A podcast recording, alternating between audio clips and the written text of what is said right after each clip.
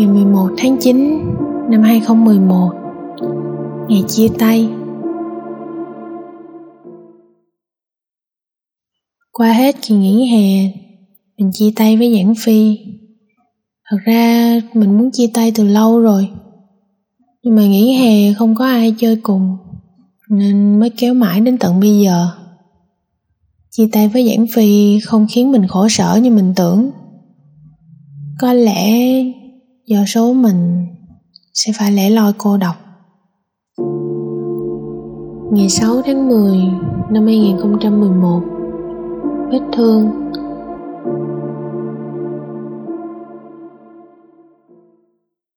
Mẹ nhìn thấy vết thương trên cánh tay của mình là do mình sơ ý, ỷ y mặc áo tay dài nên cắt nhiều chỗ khác nhau. Mình quên mất là vào trời thu nóng nực như vậy nên mình đã cuốn tay áo lên. Mẹ mình cuốn quýt nức nở hỏi, mình bị làm sao? Mình thản nhiên đáp, con lỡ tay. Kẻ ngốc cũng chẳng tin nổi. Mẹ vừa mếm máu, vừa nấc cục hỏi mình, vì sao vậy con? Sao con chưa chịu thoát ra? Chẳng lẽ con muốn nó chết? Con mới bình phục lại sao? Được, để mẹ đi chém chết nó liền mẹ chưa nói hết câu đã lao ra ngoài. Cha ở bên cạnh vội vã ôm bà lại. Mình đứng im đó, không nói gì. Đúng vậy. Tại sao nhỉ? Tại sao bà luôn ép mình? Lẽ nào là lỗi của mình thật sao? Mình rạch tay là mình sai sao? Mình chỉ là muốn thoát ra khỏi cái nỗi ám ảnh đó thôi chỉ là hận muốn gã chết đi. Nhưng mà hận gã cũng là sai ư. Hai người họ muốn mình phải làm sao? Rốt cuộc, muốn mình phải làm như thế nào là lỗi của mình ư? Lẽ nào từ trước đến nay đều là lỗi của mình hay sao? Mình bước vào phòng và lấy lưỡi lam ra. Mẹ nói với mình con đừng nhúc nhích. Mình cũng đáp lại mẹ. Mẹ đừng có nhúc nhích. Mẹ đứng im và che miệng khóc. Mình rạch một đường trên tay mình, nói, mẹ đừng có làm mồm nữa. Mẹ nghẹn ngào rồi nức cục. Mình lại rạch thêm hai rạch nữa. Thật ra, mình không phải nhắm vào mẹ đâu. Nhưng mình biết đã khóc thì khó dứt lắm. Mình chỉ là muốn rạch tay để giảm bớt sự khó chịu trong người mà thôi. Mình khó chịu bớt rất lắm. Nếu không rạch tay, mình sẽ ngạt thở chết mất. Bọn họ nói, con đừng tự làm tổn thương mình nữa. Nhưng mà không phải vậy đâu. Mình làm thế là để tự cứu mình đó hai người họ đều không biết. Mỗi khi mình khó thở, chỉ có lưỡi lam mới cứu vớt được mình. Ngày 4 tháng 11 năm 2011 chuyên viên tâm lý. Hôm nay mình đã hứa với mẹ đến gặp chuyên viên tâm lý, Một người phụ nữ tầm 30 tuổi. Họ hứa Bác hứa nói Chúng ta làm bạn nhé con. Mình cố nhịn, Nhưng vẫn không nhịn được. Cuối cùng cười dở Bạn ư Bạn bè là cái gì nha? Là tin tưởng lẫn nhau, Thành khẩn tiết lộ bí mật, Sau cùng nhận lại cái cười chê ngu ngốc và hệ quả về sau. Chắc là vậy? Buồn cười thiệt á ngày 5 tháng 4 năm 2012 bạn trai.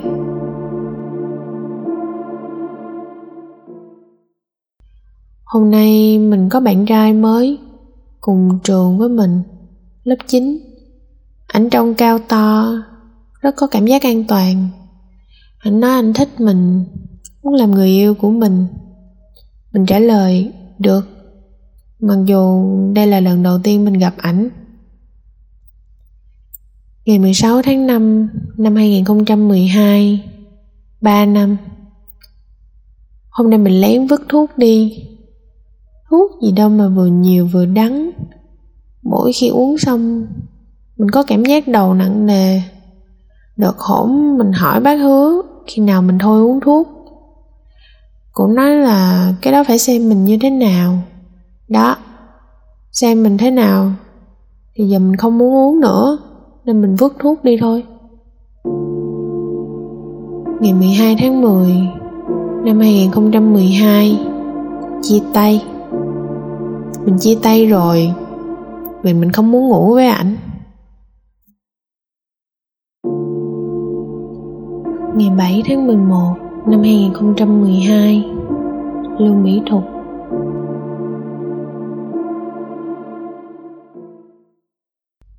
Mình tình cờ gặp Lưu Mỹ Thục. Hôm đó mình định đi mua Sprite, Nhưng mình quên mang theo ví. Trên đường về nhà, mình gặp Lưu Mỹ Thục, từ nhà của mình đi ra. Bà bối rối cười với mình, Bắt chuyện với mình. Nhưng mà mình mặc kệ bà. Mẹ mình nhìn mình có vẻ chột dạ.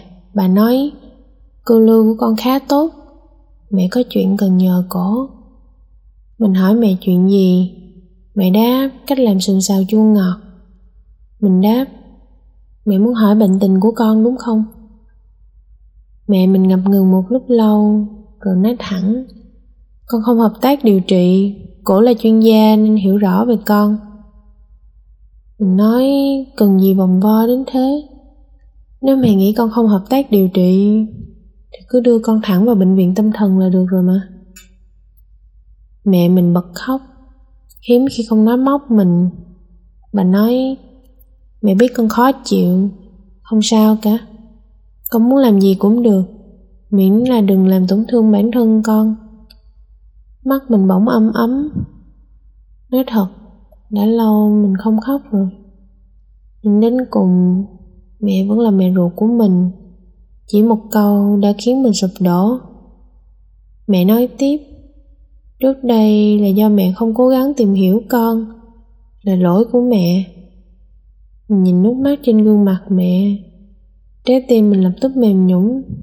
Mình hỏi mẹ Lương Mỹ thuộc dậy mẹ nói thế có đúng hay không? Mẹ im lặng. Mình lại nói Lưu Mỹ Thục là một người tốt ha mẹ ha? Mẹ gật đầu. Mình lại nói, Nếu tốt thế Sao nhất quét lấy tên khốn nạn đường đức Mẹ nói Do bà bị mù. Mình nói bà không phải do mù đâu. Bà là nhà tâm lý học, Giỏi nhất cái việc nhìn người. Nhưng bà ta vẫn một lòng lấy gã đốn mạc đó làm chồng. Có nghĩa là trong mắt bà ta, đường đức là người tốt. Ấy. mình không biết nữa. Mình thật sự không hiểu mình hỏi mẹ. Đường đức là người tốt thật hả mẹ? Mẹ kiên định lắc đầu liên lịa nó là thằng chó đẻ, là đồ cặn bã. Nhưng mà đường điềm điềm nói, kẻ là người tốt. Lưu Mỹ Thuật nói, kẻ là người tốt. Và bây giờ Giảng Phi cũng nói, kẻ là người tốt.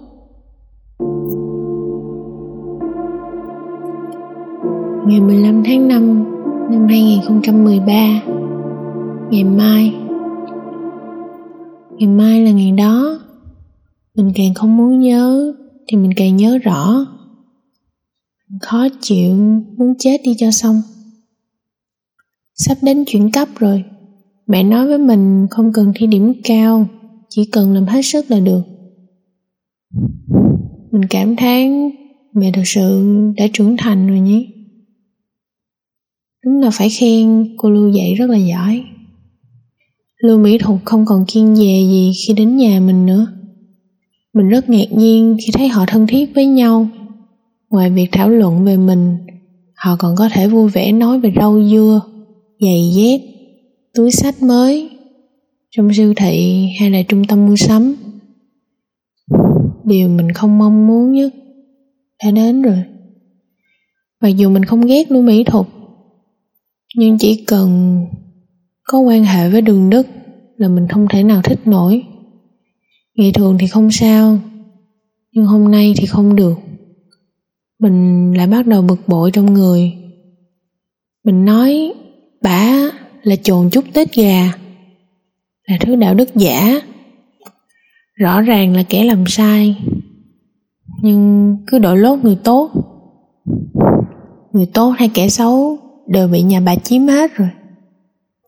Vẻ mặt luôn mỹ thuật đỏ trắng đang xen, vội vàng xin lỗi mình, rồi bỏ về. Trước khi đi còn không quên nháy mắt với mẹ, để mẹ không trách mắng mình. Mình nhìn thấy tất cả chứ. Mẹ cũng thật sự không mắng mình. Chỉ bảo nếu con không ưa bả thì sau này mẹ không cho bả đến nhà chúng ta nữa. Mình không nói, bước vào phòng mẹ thấy mình lại im ỉm vào phòng, lại hốt hoảng, nhưng không dám ra lệnh cho mình đi ra. Chỉ một lát lại đến trước cửa bảo mình ra ăn khoai tây chiên, xoài sữa chua. Mình đang ngồi trong phòng, cầm lưỡi lam trên tay. Đã lâu rồi mình không dùng nó nữa. Lần này mình do dự có nên dùng hay không? Lần này là mình sai mà. Họ thương mình như vậy mình không nên đối xử với họ như thế. Là lỗi của mình. Mình nghĩ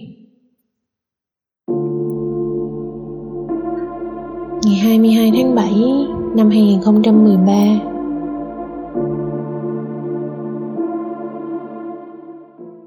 Kết quả thi chuyển cấp cao bất ngờ.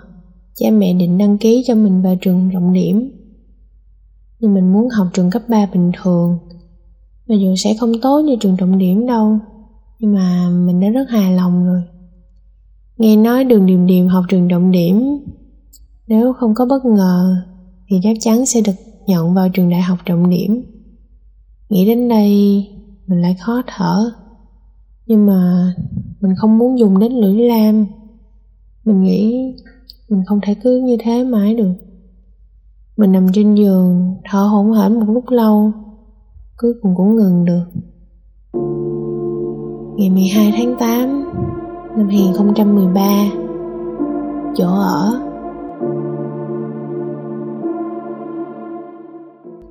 Hôm nay mình bàn bạc với cha mẹ về việc sống ở trường. Mẹ mình không đồng ý. Bà bảo, lỡ mình ở ký túc xá, bị khinh rẻ thì sao? Thái độ mình hết sức kiên quyết. Lên cấp 3 đồng nghĩa với việc mình có thể thay đổi sang một ngôi trường hoàn toàn mới. Mình sống ở trường sẽ tránh được việc vô tình gặp phải người nhà họ đường kia. Cả nhà rơi vào bế tắc. Mẹ mình cầm điện thoại loay hoay mình biết chắc chắn bà đang xin lời khuyên từ Lưu Mỹ Thục. Một lúc sau, mẹ đồng ý. Nhưng nếu con sống không quen hoặc có gây gỗ với bạn bè, con nhớ kỹ, nhất định phải về nhà. Ngày 3 tháng 9 năm 2013, một cuộc sống mới. Trường học mới, một phòng ký túc xá có 6 người, Bồn cầu trong nhà vệ sinh là dạng ngồi xổm Các bạn cùng phòng có vẻ dễ sống chung Ngày 29 tháng 10 năm 2013 Tin đồn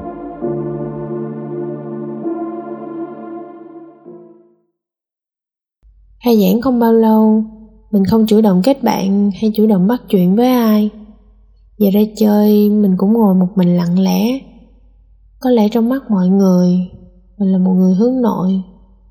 Chẳng qua hôm nay có lời đồn đại, một người bạn hồi cấp 2 nói, nhìn bây giờ trong mình có vẻ điềm đạm.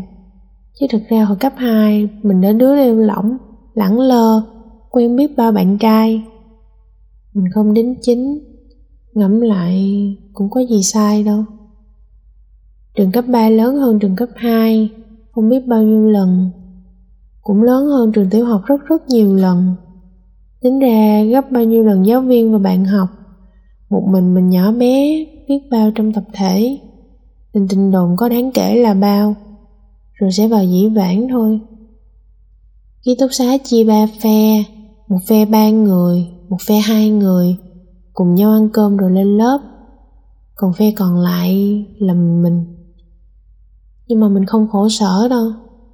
Nếu bây giờ mình có bạn, biết đâu mình lại không thích nghi được.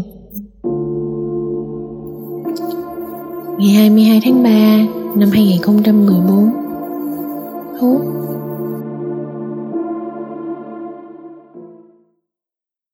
bạn cùng phòng phát hiện mình hút thuốc trầm cảm nhưng cái cổ không dị nghị gì nhiều, chỉ kêu mình nhớ giữ gìn sức khỏe. Thế mà khi mình bước vào lớp, ánh mắt tất cả các bạn trong lớp nhìn về mình, hình như có vẻ là lạ. Nhưng mà thôi, mình cũng mặc kệ họ. Buổi chiều, có một bạn nữ trong lớp chủ động đến ngồi cạnh, bắt chuyện với mình. Cổ khen đôi mắt mình rất đẹp. Đây là lần đầu tiên mình được người khác khen đôi mắt đẹp.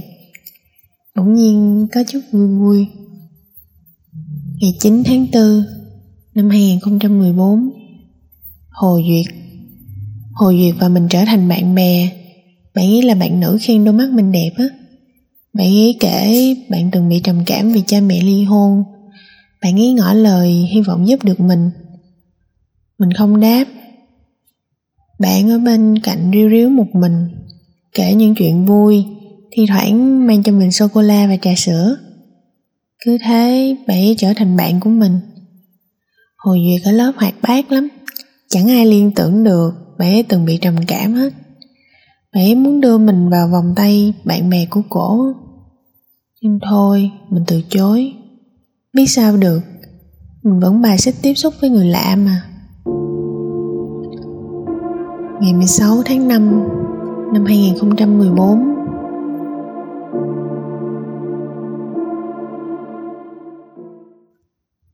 Hôm nay tâm trạng không tốt. Hồ Duyệt mời mình đi ăn KFC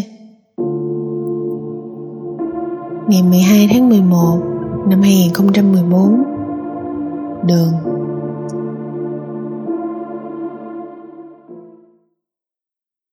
Hôm nay mình về nhà, Vô tình gặp đường điềm điềm. Cô ta mỉm cười lễ phép với mình. Mình vô thức cười đáp lại. Sau đó không ai nói gì. Mình về đến nhà, Mẹ cứ nhìn chằm chằm vào cánh tay mình. Ngập ngừng có vẻ như muốn hỏi, Mà không dám. Mình chủ động sắn tay áo lên cho bà xem, Cánh tay không có vết thương. Mặc dù với sẹo in hằn trên đó. Mẹ mình rất vui, Bỗng nói mình khang khác Mình trả lời, Dù sao 4 năm rồi, Mẹ nghe xong càng tươi hơn. Ngày 18 tháng 2 Năm 2015 Tết.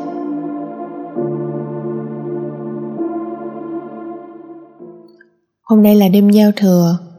Mẹ mình làm một bàn tiệc lớn. Trong ký ức của mình, Chỉ có hồi nhỏ Mới được ăn thịnh soạn như vậy. Nhưng mà mẹ đáp, Tết năm nào mẹ cũng làm như nhau. Mình đáp lại, Chắc vài năm trước con không để tâm. Mình dừng thuốc chống trầm cảm được một năm rồi. Mình bắt đầu có sức sống rồi. Ngày 7 tháng 6 Năm 2016 thi đại học.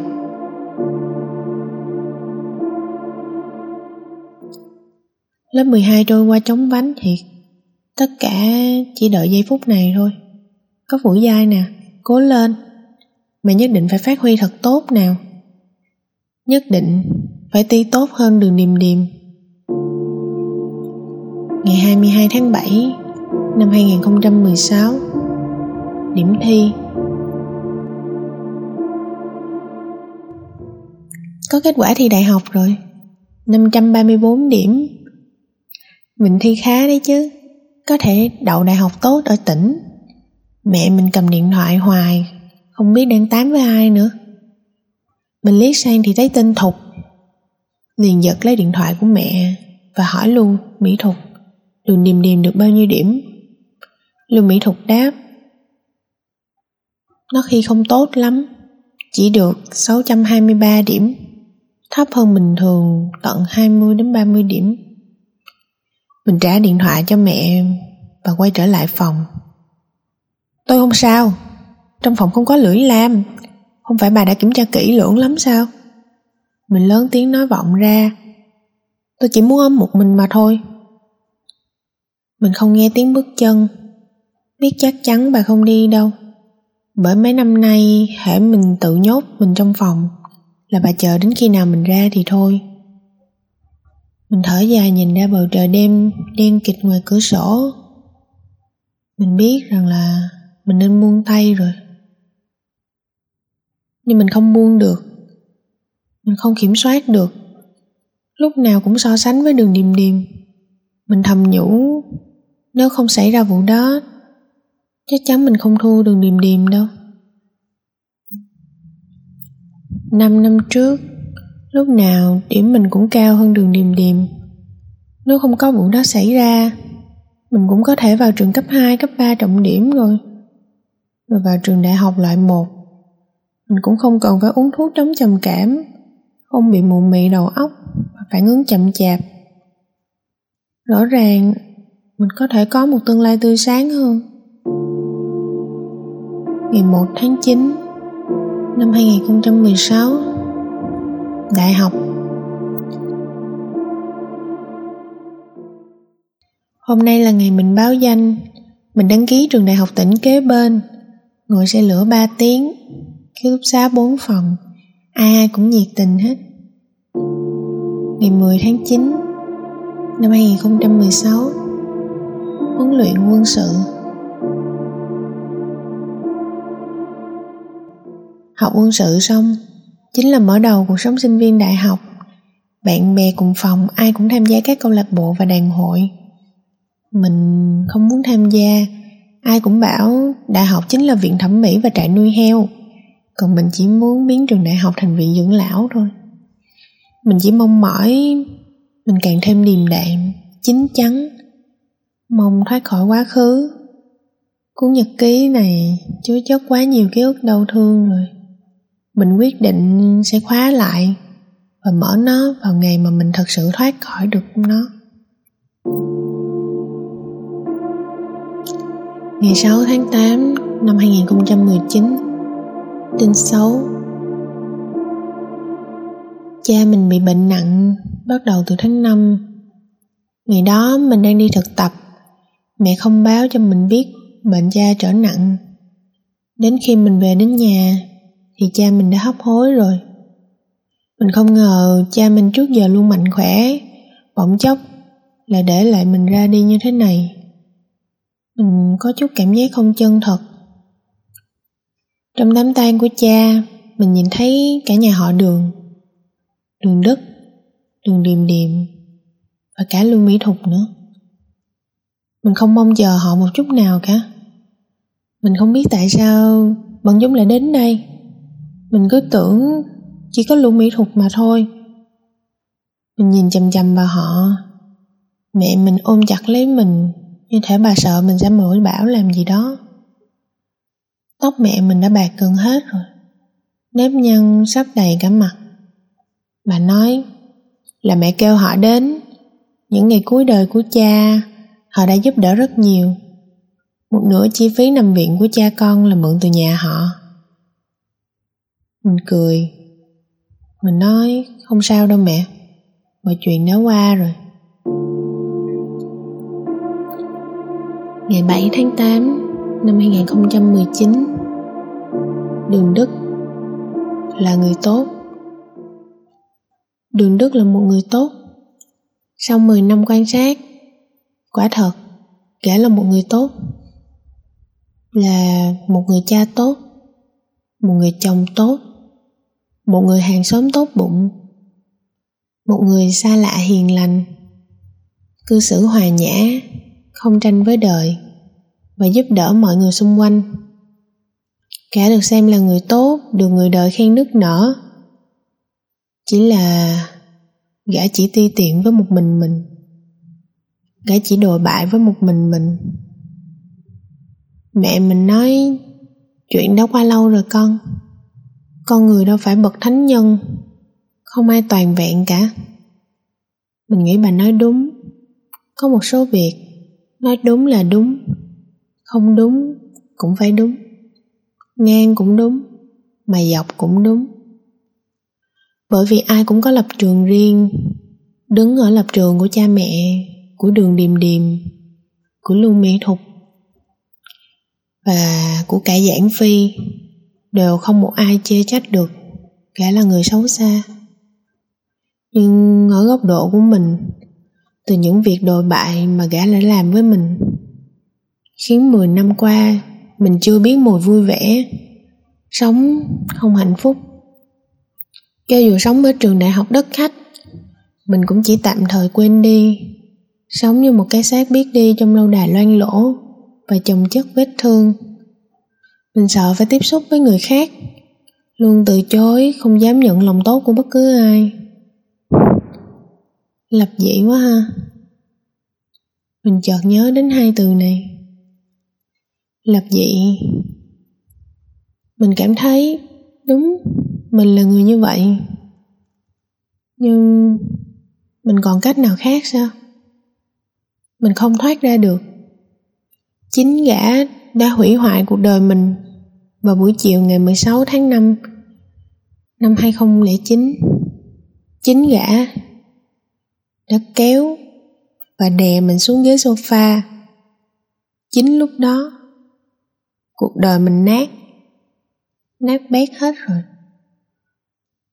Nhưng mình cũng biết, gã có trách nhiệm.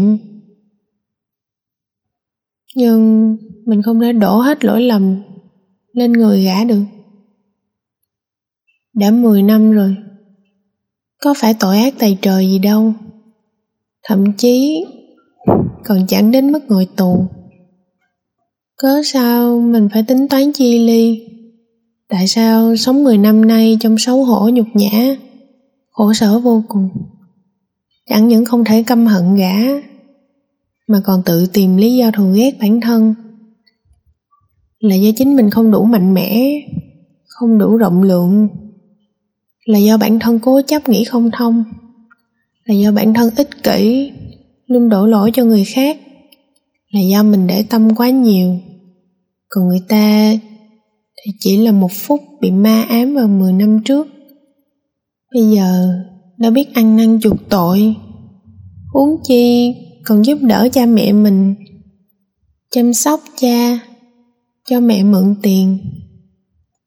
Xem đi, gã là người tốt. Lương thiện biết bao, lại khiến mình lâm vào khốn cảnh này. Thấy chưa? Mình khổ sở, đau thương suốt 10 năm qua. Chẳng qua cũng là lỗi của một mình mình mà thôi. Do chính mình sai gã là người tốt chẳng qua một phút lầm lỡ thôi chỉ là mình sống sai 10 năm trong khốn khổ. Xin lỗi. Căn nguyên của nỗi đau là do bản thân mình. Bây giờ mình đã nghĩ thông rồi. Nếu đã tìm ra vấn đề, cứ thế giải quyết rất là dễ. Ngày 12 tháng 12 năm 2019 Vũ Giai của mình.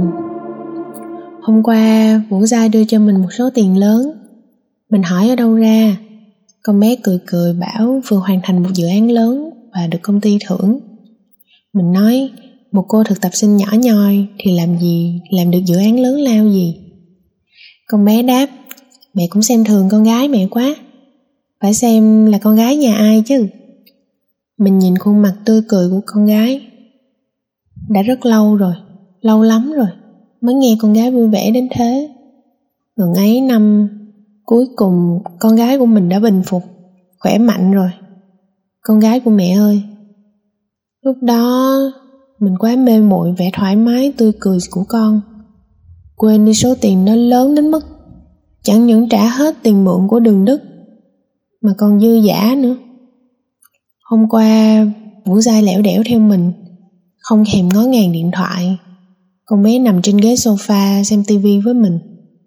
Mình hạnh phúc cực kỳ, như thể con bé sắp trở lại năm 10 tuổi, hồn nhiên và vô tư. Mình bất giác lơ là sự khác thường của con. Và lúc 4 giờ chiều nay, có một số lạ gọi cho mình và kêu mình đến bệnh viện gấp.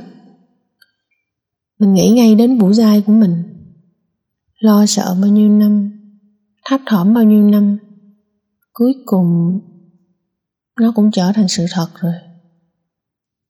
Mình tối sầm mắt lại ngay, nhưng không ngã xuống được. Mình phải đến bệnh viện. Bất kể kết quả ra sao, mình nhất định phải đến bệnh viện. Vũ Giai nhảy cầu. Có một nhân chứng nói rằng là con bé nhảy cầu vào lúc 12 giờ trưa.